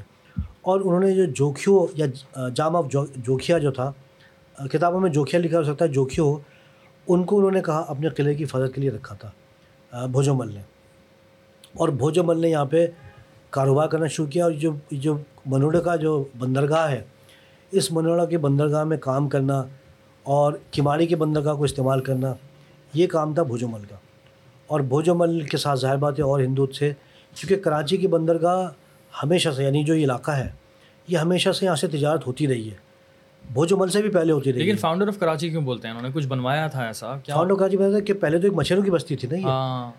بھائی ایک صرف مچھروں کی بستی تھی ایک ٹریڈ ہب بنایا انہوں نے ہاں انہوں نے کیا کیونکہ مچھروں کی بستی تھی یہاں پر شہر تو تھا نہیں۔ ہاں۔ شہر سے مراد ہے کہ یہاں پر اگر ٹریڈ ہو رہی تھی تو براہ راست یا تو کلوڑوں دور میں ہو رہی تھی یا تالپور تالپور تو بعد میں آئے۔ کلوڑوں یا اس سے پہلے کے جو لوگ تھے وہ کر رہے تھے یہاں پہ ٹریڈ اور وہ ٹریڈ ہو رہی تھی منوڑا کی بندرگاہ سے۔ اوکے تو ان کو اس لیے کہتے ہیں کہ وہ ایک مچھروں کی بستی کہ جو ایک ہزار یا دو ہزار لوگوں پہ تھی مشتمل۔ تو جب یہ جو ہندو خاندان آئے انہوں نے اس تجارت کو بڑھایا۔ تو وہ ایک مچھروں کی بستی سے یہ ایک موو ہوا ایک شہر بننے کی ایک شہر بن گیا پراپر ہاں۔ مطلب ایک جب برٹش آئے تو شہر کی صحیح آبادی کا تعین نہیں تھا کہ یہ تیرہ ہزار ہے یا چودہ ہزار ہے۔ لیکن یہ کہ سن سترہ سو انتیس سے لے کے اور برٹش کے آنے تک یعنی ایک سو بیس سال کے اندر تقریباً یہ دو ہزار یا ایک ہزار کی آبادی کا شہر یہ تیرہ ہزار پہ چلا گیا تھا۔ او۔ تو یہ انہوں نے جو بھوجو مل تھے انہوں نے یہ کام کیا۔ بھوجو مل کے بعد ان کا بیٹا تھا بھریانو مل۔ بھریانو مل جو تھا پھر باقی انہوں نے کام کرا۔ اور ان کا جو کاروبار تھا یعنی سندھ سے جو بھی جو بھی سامان ہوتا تھا جو چیزیں ہوتی تھیں جو چیزیں پیدا ہوتی تھیں سندھ سے وہ پورٹ سے ان کا کام تھا چائنا کے اندر عمان کے اندر عرب ممالک میں۔ یہیں سے ہندوستان بامبے کی طرف جانا اور یہیں سے افریقہ جانا۔ اب آپ دیکھیں کہ آپ کو بہت سارے جو لوگ ہیں انڈینس آپ کو ساؤتھ افریقہ میں ملیں گے افریقہ میں ملیں گے۔ ان کی سب کی تجارت یہاں سے یہیں سے سنگاپور جاتا جایا کرتا تھا۔ یہیں سے ملایا جاتا تھا ملائیشیا جیسے آج کہتے ہیں۔ تو یہاں سے تجارت ان لوگوں نے شروع کی اور بہت بڑی تجارت تھی۔ جب کروڑوں تھے تو کروڑوں نے کیا کرا تھا کہ انہوں نے شہر تو بنا لیا تھا بھوجو مل نے کیونکہ بھوجو مل آئے ہیں کروڑوں کے دور میں۔ اور انظام جو تھا یعنی انظام تو کروڑوں کے پاس تھا لیکن ان کا اتنا تھا کہ انہوں نے کچھ سپاہی دس بیس سپاہی رکھ دیے جو کہ ٹیکس کلیکٹ کریں اور انسان دیکھیں کیونکہ تھوڑا بہت وہ انسان دیکھ لیا کرتے تھے جو سپاہی تھے کروڑوں کے دور میں۔ اور ان پہ ان کو ایک فکس ٹیکس لگا دیا تھا باقی کروڑوں کو اس سے کوئی غرض نہیں تھی کہ یہاں کیا ہو رہا ہے۔ اسی طرح تالپوروں کے دور میں بھی یہ تھا کہ تالپوروں نے بھی ایک فکس ٹیکس لگا دیا تھا جو پہلے پہلے پچاس ہزار ہوا پچہتر ہزار ہوا پھر ایک لاکھ روپے سال کے ہو گئے تھے۔ اور وہ سبھی جمع کر کے اور تالپوروں کو دیا کرتے تھے یہ۔ اسی طرح خان اف خلات جب تھے تو تب ان کو دیا کرتے تھے یہ۔ تو یہ اپنی تجارت کرتے رہے یہ۔ اور یہ سمجھیں کہ دو ڈھائی ہزار تین ہزار لوگ تھے بھوجو مل کے دور میں سترہ سو انتیس میں۔ بھوجو مل کے بعد بھریانو مل آئے۔ بھریانو کے مل کے بعد جو ہے پھر ان کا بیٹا آیا۔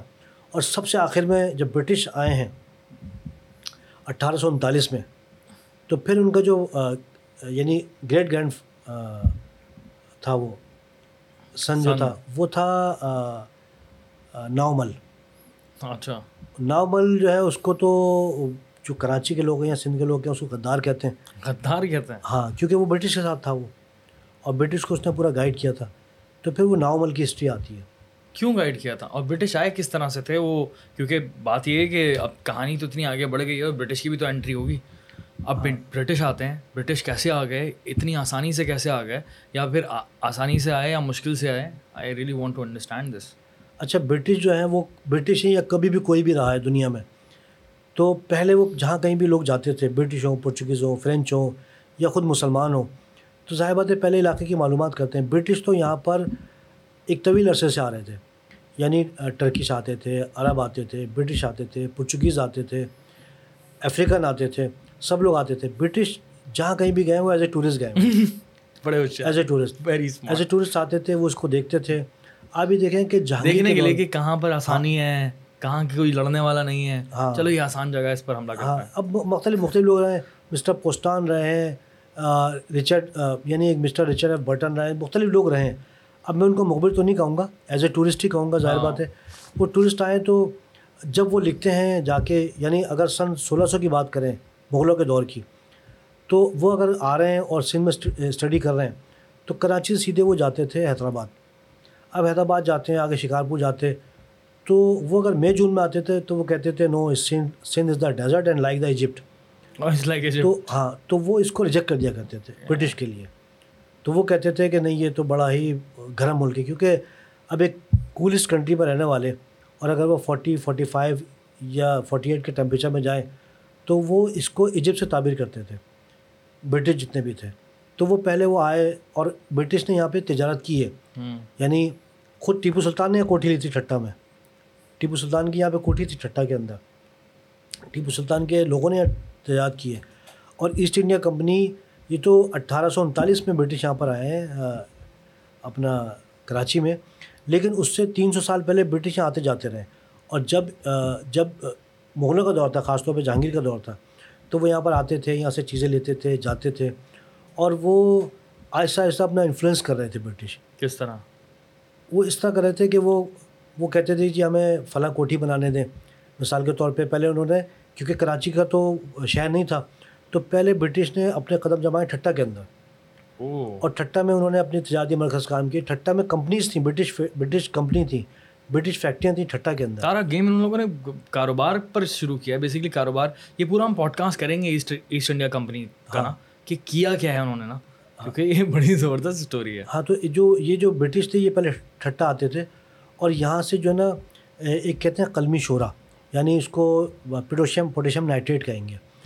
وہ پہاڑوں سے بھی نکلتا ہے وہ اور یہ جو جو پوٹیشیم نائٹریٹ ہے یہ مختلف چیزوں کے کام آتی ہے ایک ایک ایسڈ کی طرح یہ ایک تیزاب ہے یہ تو یہاں سے پوٹیشیم نائٹریٹ ہے، یہاں سے کھالے ہیں، یہاں سے اون ہے، کپڑا ہے، کارپیٹ ہے۔ دنیا جہان کی چیزیں یعنی کپاس ہے۔ دنیا جہان کی چیزیں یہاں سے برٹش لے کے جاتے تھے جب انہوں نے فیکٹری قائم کی تھی یا گڈاؤن قائم کیے تھے ٹھٹا کے اندر۔ اور وہ یہ دیکھتے رہتے تھے کہ ہم کیا کریں۔ پھر جب برٹش یہاں پر آئیں تو کچھ برٹش جو ٹورسٹ تھے، انہوں نے جب یہاں کا ڈیلٹا دیکھا، کراچی کا، تو وہ یہ کہتے تھے کہ ٹھٹا دور پڑتا ہے لیکن اگر عمان سے آ رہے ہیں مسقط سے تو پہلے کراچی پڑتا ہے۔ کیونکہ ایشیا میں جب داخل ہوتے ہیں آپ بائی سی آئیں یا بائی ایئر آئیں تو آپ کو پہلے کراچی پڑے گا۔ اچھا۔ ہاں ایشیا میں۔ ایشیا کی نہیں مطلب ایشیا تو وہ بھی ہے نا بابا مڈل ایسٹ والا علاقہ۔ کون سا؟ مڈل ایسٹ والا علاقہ۔ ہاں بالکل مڈل ایسٹ کا علاقہ ہے لیکن جب ہم اس اس سب کانٹینٹ میں آ رہے ہیں ہاں۔ تو جہاں اس کو جو نا گلوری آف دا ایسٹ کہتے ہیں۔ کراچی کو نام دیا تھا گلوری آف دا ایسٹ۔ کہ یہ یہ پہلے آتا تھا۔ وہ تو بیسکلی ان کے وجود بھی ویسے ہی تھے۔ اب سے ڈھائی سو سال پہلے آپ دیکھیں نا انیس سو اکہتر میں تو یہ گلف آزاد ہو رہا ہے۔ تو اب سے ڈیڑھ سو سال پہلے ان کی کیا پوشن رہی ہوگی؟ وہ تو کراچی سے ہی بدتر تھے وہ۔ تو کراچی جو ہے بلکہ کراچی جتنے ہی تھے یہ۔ تو ان کی نظر یہاں پڑی کہ ہم یہاں پر آئیں بیسکلی جو برٹش تھے ان کو غرض سے غرض تھوڑی تھی۔ ان کو تو غرض تھی افغانستان سے اور انڈیا سے۔ ان کے لیے مڈل ایسٹ میں کیا رکھا تھا؟ کچھ بھی نہیں۔ آئل تب تک نکلا نہیں تھا ہاں نہیں نہ وہاں کاروبار تھا نہ وہاں پاپولیشن تھی نہ وہاں کہیں مائنس تھیں کچھ بھی نہیں تھا نا مڈل ایسٹ کے اندر تو یہ مسقات عمان ہے صرف تجارت ہوتی تھی قافلے آ رہے ہیں اور جس طرح ایک لائف گزاری جا رہی ہے وہ لائف گزاری جاتی تھی یہ تو وہاں پر تو کچھ بھی نہیں تھا ان کے لیے سب کچھ تو یہیں پہ تھا انڈیا میں تھا انڈیا میں تھا تو انڈیا میں تھا اور ایک چیز نوٹ کرنے کی وہ یہ کہ برٹش نے سب سے پہلے جو بھی جو بھی کوسٹل ایریا ہے اس کو پہلے ٹارگیٹ کیا ہے۔ سب سے پہلے اس نے ٹارگیٹ کیا کولکاتہ کو۔ سمندری علاقہ۔ سمندری علاقہ کو۔ بنگال پہ قبضہ کیا۔ بنگال پہ سترہ سو ستاون میں قبضہ کر رہے ہیں۔ اس کے بعد وہ مسلسل اٹیک کر رہے ہیں میسور پہ۔ اور میسور کے ساتھ سرنگا پٹم ہے۔ سرنگا پٹم سی پورٹ ہے۔ یعنی سرنگا پٹم جہاں پہ ٹیپو سلطان کو شہید کیا تھا وہ بھی سی کا ایریا ہے۔ تو اس کو وہاں اس لیے پکڑا کیونکہ خود میسور کی ریاست جو تھی نا وہ بڑی رچ ریاست تھی وہ۔ بہت رچ بہت پیسے والی۔ تو اس کو لیا پھر اس کے بعد وہ بامبے آئے۔ پھر بامبے کو کیپچر کیا۔ بامبے کے بعد پھر کراچی پہ آئے۔ یہ پورا یوں لے کر چلے ہیں؟ پورے کوسٹل ایریا کو۔ ہے نا؟ جی جی۔ Point to point point to point G south India and then پھر اس کے بعد نارتھ انڈیا کا یہ نارتھ انڈیا تو آئی تھنک نارتھ انڈیا لگتا ہے۔ یہ دین یہ گجرات کا پارٹ اینڈ دین پھر کراچی۔ جی جی۔ پورا کوسٹل ایریا اور کیوں کور کرا کہ انٹر ہونے کا راستہ یہی ہے؟ صحیح بات۔ کہیں سے تو راستہ ہی نہیں ہے۔ کراچی کس طرح کراچی کس طرح ہیں لوگ؟ اچھا کراچی اس طرح ہے کہ پہلے تو ان، انہوں نے معاہدے کرے تالپوروں سے۔ اب ان کے دل میں کھوٹ تو ہوتا تھا۔ اور تالپور جو تھے نا، وہ بیسکلی سندھ کے جو حکمران ہیں، ہمیشہ سے پھنسے رہے کبھی انڈیپینڈنٹ حکومت کر نہیں سکی ہے کر اس لیے کہ، سکے کہ چھوٹی ریاست تھی۔ مثال کے طور پہ اگر ہم بات کریں اب سے تین سو سال پہلے کی، تو پورے سندھ کی آبادی، ہارڈلی بیس لاکھ کی آبادی، بائیس لاکھ کی آبادی۔ اب آپ تصور کریں کہ، آج فرض کریں کہ ساڑھے چار کروڑ کی آبادی ہے۔ اور یہ آبادی بائیس لاکھ کی کتنی مختصر ہوگی؟ تو پہلے عرب یہاں پہ رہ کے گئے اس کے بعد دیگر دور آیا سمبا کا دور آیا تالپور مغلوں کا دور آیا۔ یہ جب ان کا جو دور تھا برٹش کا دور تھا تو ان کے ساتھ ایک مسئلہ یہ ہوتا تھا سندھ کے حکمرانوں کے ساتھ۔ ایک تو یہ آپس میں ان کے ساتھ ٹینشن ہوتی تھی قبائلوں کی۔ دوسرا ان کے لیے سب سے بڑی پرابلم جو تھی نا وہ تھی رنجیت سنگھ رنجیت سنگھ۔ اٹھارہ سو ایک میں رنجیت سنگھ نے قبضہ کرا پنجاب پہ۔ اور رنجیت سنگھ یہ چاہتا تھا کہ وہ سندھ پہ بھی قبضہ کرے۔ او تو یہ رنجیت سنگھ کے جو مطالبے ہیں اس کو پورا کرتے تھے۔ دوسری طرف سے جو نادر شاہ تھا افغانستان میں وہ تنگ کرتا رہتا تھا۔ یہ تو چاروں طرف سے لوگ پھڈا ہی پھڈا چل جی رہا تو یہ گھرے ہوتے تھے یہ۔ ہاں۔ یہ گھرے ہوتے تھے۔ برٹش کو یہاں سے انٹر ہونا تھا۔ برٹش نے پہلے کیا کرا کہ پہلے تجارتی معاہدے کیے پھر ٹریٹیز اس نے مختلف بنائیں کبھی ٹھٹا کے لیے ٹریٹیز بنا رہے ہیں کہ جی ہمیں یہ دو ہمیں یہ دو ہمیں یہ کرو۔ جو اگر تالپور منع کر دیا تو کیا ہوگا؟ منع منع بھی کیا تالپوروں نے؟ ہاں۔ منع بھی کیا لیکن یہ کہ ان کا ایک بہت بڑا ایک بندہ تھا اس کا نام تھا ہینری پاٹنگر اوکے۔ وہ پولیٹیکل ایجنٹ تھا from the East India Company اور اس کا کام تھا کسی بھی جگہ پہ خاص طور پہ اگر یہ ہم بات کرتے ہیں بلوچستان کی اور سندھ کی تو یہاں پر آنا یہاں پہ ڈسکشن کرنا ٹریٹیز سائن کروانا اور ان کے لوگوں کو ڈرانا دھمکانا سب کام اس کے تھے۔ ہینری کے اس نے بھی کتاب لکھی ہے۔ اس نے ایک الگ ہسٹری لکھی ہے۔ تو ہینری پٹنگر صاحب جو تھے اب مثال کے طور پہ جو آپ نے سوال کیا کہ بھائی اگر نہیں کرتے تو کیا کرتے؟ وہ کہتے بھائی دیکھ لو اگر آپ نے نہیں کیا تو ہم لے لیں گے ہم۔ اب یا تو آپ لڑ لیں آپ برٹش سے۔ اور اور یہاں کے جو یہاں کے جو لوگ تھے جو بھی حکمران تھے ان کو پتا تھا ان کی پاور کتنی ہے؟ اب بھائی ان کو تو پتہ ہی نہیں کہ یہ تو بامبے پہ تو بیٹھے ہوئے ہی ہے بنگال پہ تو بیٹھے ہوئے ہی ہے ٹیپو سلطان واقع والا واقعہ ہو چکا ہے۔ وہ تو سترہ سو ننانوے میں ہوئے۔ پھر تو وہ تو بہت بڑا واقعہ تھا پاپا۔ جی جی۔ وہ تو بہت بڑی جنگ تھی۔ ہاں نا۔ ایسی جنگوں کی تو کہانیاں سنی ہوں گی کہ تو مارنے والا سین جو ہے جو ٹیپو سلطان نے جنگ لڑی۔ یس یس۔ حیدر علی اور ٹیپو سلطان نے تیس سال جنگیں لڑی ہیں۔ تو وہ سندھ کے لوگ تو اس جنگ کا تصور بھی نہیں کر سکتے نا۔ پورے ہندوستان بڑا ڈس اپوائنٹنگ سین تھا وہ۔ ہاں تو وہ جو جنگ لڑی حیدر علی ٹیپو سلطان نے تو یہاں جو سندھ کے لوگ تھے وہ اس جنگ کا تو تصور بھی نہیں کر سکتے تو وہ کہاں سے مقابلہ کریں گے؟ بھائی دونوں باپ بیٹے حیدر علی ٹیپو سلطان۔ وہ تو ڈیفینس کر کر کے کر کر کے تھک گئے وہ۔ وہ تو ان کو اپنے لوگوں نے مروایا نا۔ ہاں۔ میر صادق نے۔ تو وہ اتنی بڑی فوج لے کے اور اتنے جنگجو لوگ سندھ کے لوگ جنگجو تو تھے ہی نہیں ہے۔ تو ان کے پاس کیا راستہ تھا؟ اور وہ مدد بھی کس سے مانگے؟ بھائی ایک طرف تو رنجیت سنگھ بیٹھا ہوا ہے اور جو ان کا بارڈر لگ رہا ہے آگے افغانستان سے۔ افغانستان سے لگ رہا ہے تو وہاں پہ تو نادر شاہ بیٹھا ہوا ہے۔ تو وہ جو ہے جب ان انہوں نے ٹریٹیز وغیرہ سائن کی سوال آپ کہتے ہیں کہ انہوں نے کرا کیسے؟ ٹریٹیز سائن کی۔ پھر کرتے کرتے یہ جو نا اپنی منمانیاں کرتے تھے۔ اور منمانیاں کرتے تھے پھر انہوں نے یہ دیکھ لیا کہ یہ بہت کمزور ہو گئے تالپور تو پھر جو بامبے انفینٹری تھی اس نے یہاں پر یہاں پر قبضہ کیا۔ اور وہ ایک الگ اسٹوری ہے پوری کہ کس طرح وہ آئے کس طرح قبضہ کیا کیا انہوں نے سلسلہ کرا اور اس سے پہلے انہوں نے کیا کرا۔ اچھا۔ ہاں۔ اور یہ بہت لمبی اسٹوری ہے۔ نہیں وہ اب ایک سوال الگ سے ہو تو پھر میں اس پہ کر لوں گا۔ تھوڑا سا بتائیں پلیز۔ اچھا کراچی پہ جو انہوں نے جو کرا اپنا برٹش نے، تو برٹش کا جیسے میں نے کہا کہ جو ہینری پوٹنگر جو تھے، وہ ٹریٹی سائن کرتے تھے تجارت کے لیے، سارے کام ان کے تجارت کے لیے تھے۔ تو انہوں نے رپورٹ دیے اپنے آگے بامبے گورنمنٹ کو، کیونکہ بامبے گورنمنٹ تھی۔ بامبے میں قرض قبضہ جو تھے، یہ پورے بامبے پہ یہ قبضہ کر چکے تھے، کوئی اٹھارہ سو سترہ میں۔ یعنی یہ اٹھارہ سترہ کے بعد لگ بھگ کوئی سترہ یا بیس سال بعد یہاں پر آ رہے تھے بائیس سال بعد۔ وہاں بڑے اسٹرانگ تھے اور برٹش کی جو سب سے بڑی جو اسٹرینتھ تھی وہ ان کی نیوی تھی۔ نیوی ہونا اور ان کے پاس جہاز ہونا بمباری کرنا یعنی تینوں جو شعبے تھے ان کے پاس۔ نیوی کے ایئر فورس اور بٹالین آرٹلری تینوں زمینی فضائی اور نیوی سمندری تینوں میں یہ ایکسپرٹ تھے اب یہاں تو پورے ہندوستان میں کسی کے پاس جہاز نہیں تھے۔ سندھ تو بہت دور کی بات ہے۔ تو انہوں نے جب جب یہ سلسلہ کیا تو پہلے جو جو ناؤمل ہے جو یہاں پر جو جو برٹش کا ساتھ رہا ناؤمل نے اپنی ایک ہسٹری لکھی ہے اس نے اپنی میموری لکھی ہے اور وہ قصوروار کہا دیتا ہے کہ جی ہمیں یہاں لوٹتے رہتے تھے کیونکہ ظاہر بات ہے ناؤمل جو نے اپنی میموری جو لکھی اس میں جو بلو جو بلوچ ہیں بلوچستان کے یا سندھ کے جو حکمران ہیں ان کی اس نے برائی لکھی ہے۔ کیونکہ ناؤمل کے باپ کے ساتھ بڑا بقول اس کے بقول اس کے۔ کہ اس کے باپ کے ساتھ بڑا برا سلوک کیا تھا۔ تو وہ ہسٹری ڈاکیومنٹڈ ہے۔ اس نے کتاب لکھی ہوئی اپنی۔ اوکے ناول کی کتاب ہے ناول ہو چند کے نام سے۔ اچھا۔ اس نے پوری ہسٹری لکھی ہوئی کہ بھائی ہمارے ساتھ کیا کیا ہوتا تھا۔ تو اب اس کے والد ہر کوئی ڈیفینڈ کر رہا ہوتا ہے نا اپنی اپنی کام کو تو۔ ہاں۔ اور مجھے تو ایسا لگتا ہے ہر کوئی جو ہے نا ایک ایک نظریہ بھی دکھا رہا ہوتا ہے کہ بس یہی یہی اصل میں وہ یہ تھا طرف نہیں دکھاتے لوگ نا۔ ہاں وہ یہ تھا کہ جو ناول کا جو باپ تھا چند ایک ہے نا واقعہ ہوا تھا کراچی میں۔ کیونکہ کراچی میں جب میں نے جو تاریخ پڑھی اب تک جتنی بھی پڑھی ہے اس میں یہ کہ ہر بندہ ایک پیسفلی رہ رہا ہوتا ہے لیکن اندرون خانہ ٹسل ہوتی ہے۔ اور وہ ٹسل کبھی نہ کبھی نکل کر آ جاتی ہے۔ جس چیز نے ناول کو ناول کو برٹش کی طرف جانے پہ مجبور کیا جو وہ اپنے ڈیفینڈ میں لکھتا ہے۔ کیونکہ ہم تو کتاب سے پڑھ کے بتا رہے ہیں۔ وہ یہ کہ اٹھارہ سو اکتیس میں کیا ہوا کہ ایک ماسٹر صاحب ایک بچے ہندو بچے کو پڑھا رہے تھے کراچی میں۔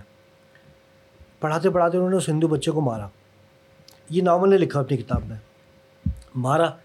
اب وہ بچہ جو تھا اور اس سے یہ کہا کہ میں تیرے گھر والوں کو بتاؤں گا، تو وہ بچہ اس ڈر سے کہ اب تو مجھے مارا بھی اور میرے گھر پہ بتائیں گے تو میرے گھر والے پتہ نہیں کیا کریں گے۔ تو یہ جو ہمارا رنچلائن کا جو ایریا ہے، یہ یہاں کا واقعہ ہے یہ۔ تو وہ بچہ بجائے اس کے گھر جاتا، وہ ایک مسجد میں چلا گیا۔ مسجد میں جا کے بیٹھ گیا۔ اب جو کیونکہ وہاں تو ایک چھوٹا سا شہر تھا، شہر بڑا ایک معمولی سا کیونکہ ہر بندہ ایک دوسرے کو جانتا تھا۔ تو ایک مسلمان نے دیکھا کہ یار یہ تو فلاں بچہ ہی ہے۔ تو اس نے شور مچا دیا کہ جی کہ ہندو تو ہماری مسجد میں آ گیا اور اس بچے کو مارا۔ جب اس کو بچے کو مارا تو ایک بڑا فساد کھڑا ہو گیا۔ جب فساد کھڑا ہوا تو ہندو سارے جمع ہو کے ہو چند کے پاس چلے گئے ناؤمل کے باپ کے پاس۔ اب ناؤمل جو تھا، اس نے ان کو بڑا برا بلا کہا مسلمان یہ کہتے ہیں کہ انہوں نے انہوں نے آپ وسلم کی شان میں گستاخی کی مسلمان لکھتے ہیں۔ لیکن ناؤمل یہ کہتا ہے کہ نہیں جی ایسا نہیں ہوا تھا۔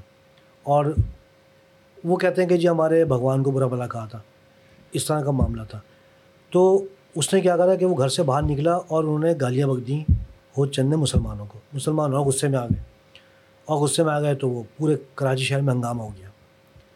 اب ہندو مسلم ہندو مسلم کلیش ہو گیا۔ اب جب ہندو مسلم کلیش ہوا تو عبد النبی جو کروڑوں جو تھے، سوری عبد النبی تالپور جو تھے، تو ان تک یہ خبر گئی۔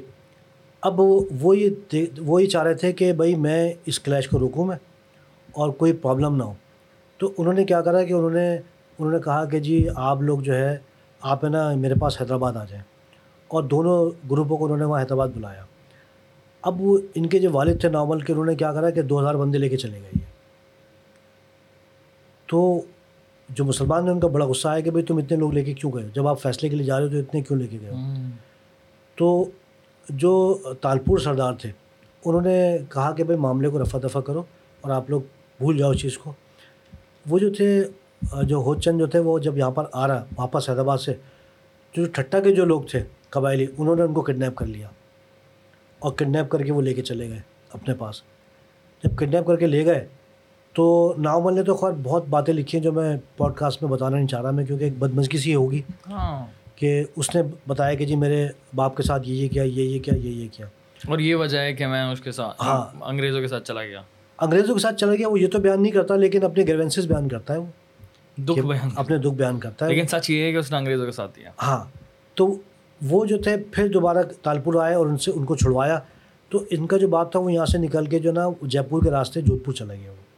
اور وہاں سے بیٹھ کے اس نے پھر اپنی برا بلا کرنا شروع کیا۔ تو یہاں پہ جو اس کی اولادیں تھیں، یا نارمل جو اس کا بیٹا تھا، پھر وہ یہاں پہ ٹریڈ کرتے رہیے لیکن جو ان کا ورژن ہے نارمل کا یا ہندو رائٹرس کا، وہ یہ کہتے ہیں کہ اس کے بعد جو ہے کلیشز یا بدمزگی یا کہیں کہ جی کھٹاس ہی شروع ہو گئی۔ اور یعنی ہندوؤں کو تنگ کرنا، مندروں میں تنگ کرنا، یہ سلسلہ شروع ہو گیا۔ مسلمانوں کا وزن تھا کہ نہیں، ایسا نہیں تھا یہ۔ جب یہ جو ہینڈی پروڈنگر تھا اس نے کیا کرا کہ اس نے اس کو پتہ تھا کہ یہاں طاقتور شخصیت ناؤمل ہے۔ اس نے ناؤمل سے رابطہ کرا۔ اس نے رابطہ کرا کہ جی یہ بتاؤ کہ اگر تمہارا برٹش ساتھ دیتے ہیں تو تمہارے لیے کیا رہے گا؟ جتنے بھی تم لوگ ہندو یہاں پر ہو تو وہ تو خوش ہوا۔ اس نے کہا بھائی ہماری تو ان سے جان چھوڑ جائے گی تالپوروں سے۔ تو اس نے تالپور سے جان چھڑانے کے لیے ایگری کرا۔ پولیٹیکل ایجنٹ کو برٹش پولیٹیکل ایجنٹ کو۔ اور انہوں خانہ اس نے ایگری کرا کہ ٹھیک ہے، آپ بھی کریں۔ اب یہ جو پیریڈ آ رہا ہے، یہ سن سب اٹھارہ سو سینتیس اور اٹھارہ سو اڑتیس کا آ رہا ہے۔ یہاں سے جو ہینڈی پوٹنگر نے جا کر ان کو لیٹر لکھے اپنی بامبے گورنمنٹ کو کہ یہاں پہ جو ماحول ہے وہ بالکل سازگار ہے۔ اچھا شہر اس وقت کیا تھا برٹش کا؟ کہ لیاری کی آبادی ہے اور آپ ہی سمجھ لیجیے جو کھارا در میٹھا تھا کے قریب آبادی ہے اور برٹش کے آنے تک جو ٹوٹل آبادی ہے وہ لگ بھگ تیرہ ہزار ہے۔ اس تیرہ ہزار کے اندر تقریباً نو ہزار ہندو ہیں اور چار ہزار مسلم ہیں۔ یہ ایک ریشو بن رہا تھا جو کتابوں میں لکھا ہوا ہے۔ تو برٹش نے کیا کرا ڈیسائیڈ کیا کرا کہ جب اتنا اتنا آسان ہے کہ یہاں کی مقامی آبادی بھی ساتھ دے رہی ہے اور تالپور ہیں ایک ڈیڑھ سو کلو میٹر دور تو وہ مدد کے لیے کہاں سے آئیں گے؟ بہت دور ہیں۔ اور خان اور قلعہ جو تھے کلان کے جو والد تھے وہ تو ویسے ہی نہیں تھے اس کے اندر کیونکہ ان کے تو انڈر میں اس وقت تھا ہی نہیں کراچی نا۔ تو ان کو یہ کلیا تھا۔ دوسرا جو ہینری پوٹنگر تھا وہ اس نے جا کے خان وہ کیا کرتا تھا کہ ہر ایک کو جا جا کے ڈراتا تھا اور وہ اکساتا تھا لڑواتا بھی تھا وہ۔ اس کا کام یہ تھا۔ تو اب یہ کیا ہوا کہ جی فروری اٹھارہ سو انتالیس میں پھر برٹش کی جو ہے آئی یہاں پر۔ اچھا جو جو وہ جو تھا ہینری پوٹنگر اس نے نا پورا سروے کرا کہ جب برٹش حملہ کریں گے تو صورتحال کیا ہوگی۔ وہ منوڑا کے منوڑا پہ جو ایک قلعہ بنا ہوا تھا جو کہ تالپوروں نے بنوایا تھا۔ اور تالپوروں نے وہاں پہ نا توپیں لگائی ہوئی سب کچھ آئی تھی اس نے سروے کرا سپاہیوں سے پوچھا تو پتہ چلا جی گیارہ توپیں لگی ہوئی کوئی بھی کام نہیں کرتی۔ اور جو جو سپاہی رکھے تھے یا کراچی شہر کے لیے مثال کے طور پہ اگر بیس رکھے تھے تو وہ بھی ان افیکٹڈ تھے۔ اور کوئی ضرورت وہ محسوس کرتے بھی نہیں تھے ان کو نہیں پوری پوری پلاننگ تھی۔ ہاں اور اس نے دیکھا کہ ان کی تو گنے بھی کام نہیں کرتی۔ تو اس نے سگنل دیا کہ یہاں تو کوئی مزاحمت ہوگی نہیں کراچی میں۔ برٹش نے کیا کرا کہ برٹش آئیں اور پہلے تو آ کے انہوں نے بمباری کری اس کے اوپر قلعے کے اوپر منوڑا کے۔ بمباری کی اور جو یہ جو ادھر کا علاقہ تھا جو غیر آباد علاقہ تھا جو آج آپ کلفٹن کہہ لیں یا D H A. D H A تو یا ڈی ایچ اے کہہ لیں وہاں بمباری کی اور آبادی کے قریب بمباری کی۔ اور تقریباً انہوں نے لگ بھگ کوئی اسی بم مارے یہاں اتنا ہو گیا تھا کہ بدبو ہونے لگی تھی بموں کی۔ تو پھر جو نارمل بھاگ کے گیا وہاں پہ پٹنگر کے پاس اور کہا پھر جھنڈ وائٹ جھنڈا لہرایا کہ بھائی بمباری بند کریں یہاں ضرورت کیا ہے بمباری کرنے کی؟ تو وہ جو ہے برٹش فوجیں پھر منوڑا کے ساحل منوڑا کے پہ آئی ہیں منوڑا پہ قبضہ کیا ہے کیونکہ توپیں چل ہی نہیں رہی تھیں سپاہی تھے ہی نہیں ہے تو وہ یہاں پر آ گئے اور بڑے آرام سے انہوں نے قبضہ کر لیا۔ قبضہ کر لیا۔ کیونکہ سینٹر نہیں تھا کراچی۔ ہاں اس لیے۔ بالکل۔ اب جب قبضہ کر لیا تو پھر تالپوروں کو پتہ چلا۔ تالپور جو ہے وہ کیا کریں کر نہیں سکتے تھے لیکن بہرحال تالپور جو حکمران تھے بڑے ناراض ہوئے اور انہوں نے کہا کہ جی آپ نے یہ بڑا غلط کیا یہ۔ انہوں نے کیا کرا کہ اور نارمل پہ بھی ناراض ہوئے۔ اب نارمل اور برٹش نے کیا کرا کہ تالپوروں سے معاہدہ کر لیا۔ انہوں نے کہا کہ دیکھو ہمیں کچھ بھی نہیں کرنا یہاں پر ہم یہاں پہ سے بزنس کرنے کے لیے آئے ہمیں کوئی سن کا کام وام نہیں ہے۔ اور اس طرح سے بزنس کرنے کے لیے آئے ہاں۔ بمباری کر کر بمباری کر کے۔ اور ہمیں جو نا آپ یہاں رہنے دو ہمیں کچھ بھی نہیں کرنا۔ ہے تو تالپوروں نے کہا کہ ٹھیک ہے اب تالپور نے کہا کہ جی ٹھیک ہے پھر کراچی تالپوروں نے جس نے بھی ہسٹری دیکھی ہوگی کہ جس طرح سے آگے بڑھ رہے ہیں یہ چھوڑیں گے نہیں سبھی کو پکڑیں گے۔ ان کو تو بہت پہلے ان کو پچاس سال پہلے سے اندازہ تھا۔ ہاں، لیکن مسئلہ کیا تھا؟ مسئلہ کیا تھا کہ وہ جب منع کرتے تھے کسی بھی ٹی ٹی سے تو برٹش ایک نیا حربہ لے کے آ جاتے تھے تالپوروں کے خلاف۔ تو برٹش تو وعدہ خلافی کرتے تھے۔ جو معاہدہ کرتے تھے یعنی تالپور تو اپنی جانب سے پورا کر رہے ہوتے تھے۔ لیکن برٹش کوئی نہ کوئی جو ہے نا اس میں ٹربل پیدا کر رہے ہوتے تھے۔ کیونکہ ان کو بیسکلی ان وہی چاہتے تھے کہ کوئی بھی ٹربل پیدا کریں اور ایک جواز پیدا کریں سندھ کے اوپر۔ ان کی انٹرنس اگر دیکھتے ہیں برٹش کی تو اسٹارٹ ہی انہوں نے ایسے ہی کیا جھوٹ سے ہی کیا۔ جی جی۔ تو انہوں نے جب یہ کرا تو پھر انہوں نے کہا کہ جی آپ کے انڈر میں رہے گا یہ کراچی۔ ہم کوئی قبضہ نہیں کر رہے ہمیں تجارت کرنے دیں تو تالپوروں کے انڈر میں رہا برٹش دور میں۔ تالپور کے دور میں رہا اور تالپوروں نے یہاں پر اپنی جو فوج تھی یعنی پولیس جسے کہہ لیں وہ رکھی منوڑا کا قلعہ بھی ان کے قبضے میں رہا اور پورا انصاف ان کے قبضے میں رہا۔ جو جو نارمل تھا اس نے کنڈیشن لگائی تھی کہ یہاں پر جو نا کوئی کوئی بلوچ نہیں ہونا چاہیے۔ اچھا۔ کوئی بلوچ نہیں ہونا چاہیے۔ پھر تالپوروں نے ایک صاحب کو جو تھے ایک ایک ایک نواب جسے بیسیکلی نواب جو لفظ ہے وہ نائب سے نکلا ہے۔ یعنی فارسی میں نائب سے۔ تو پھر ایک نائب کو یہاں پہ یہاں پہ مقرر کیا کہ جو کراچی کے معاملات کو دیکھیں گے اور تالپوروں کو رپورٹ کریں گے وہ۔ تو یہاں پر انہوں نے برٹش نے آنے کے بعد یہاں پر اٹھارہ سو انتالیس میں آ کے بیٹھ گئے اور بیٹھنے کے بعد وہ صرف اپنی تجارت کرتے تھے ناول کو کیا پرابلم تھی بلوچوں سے؟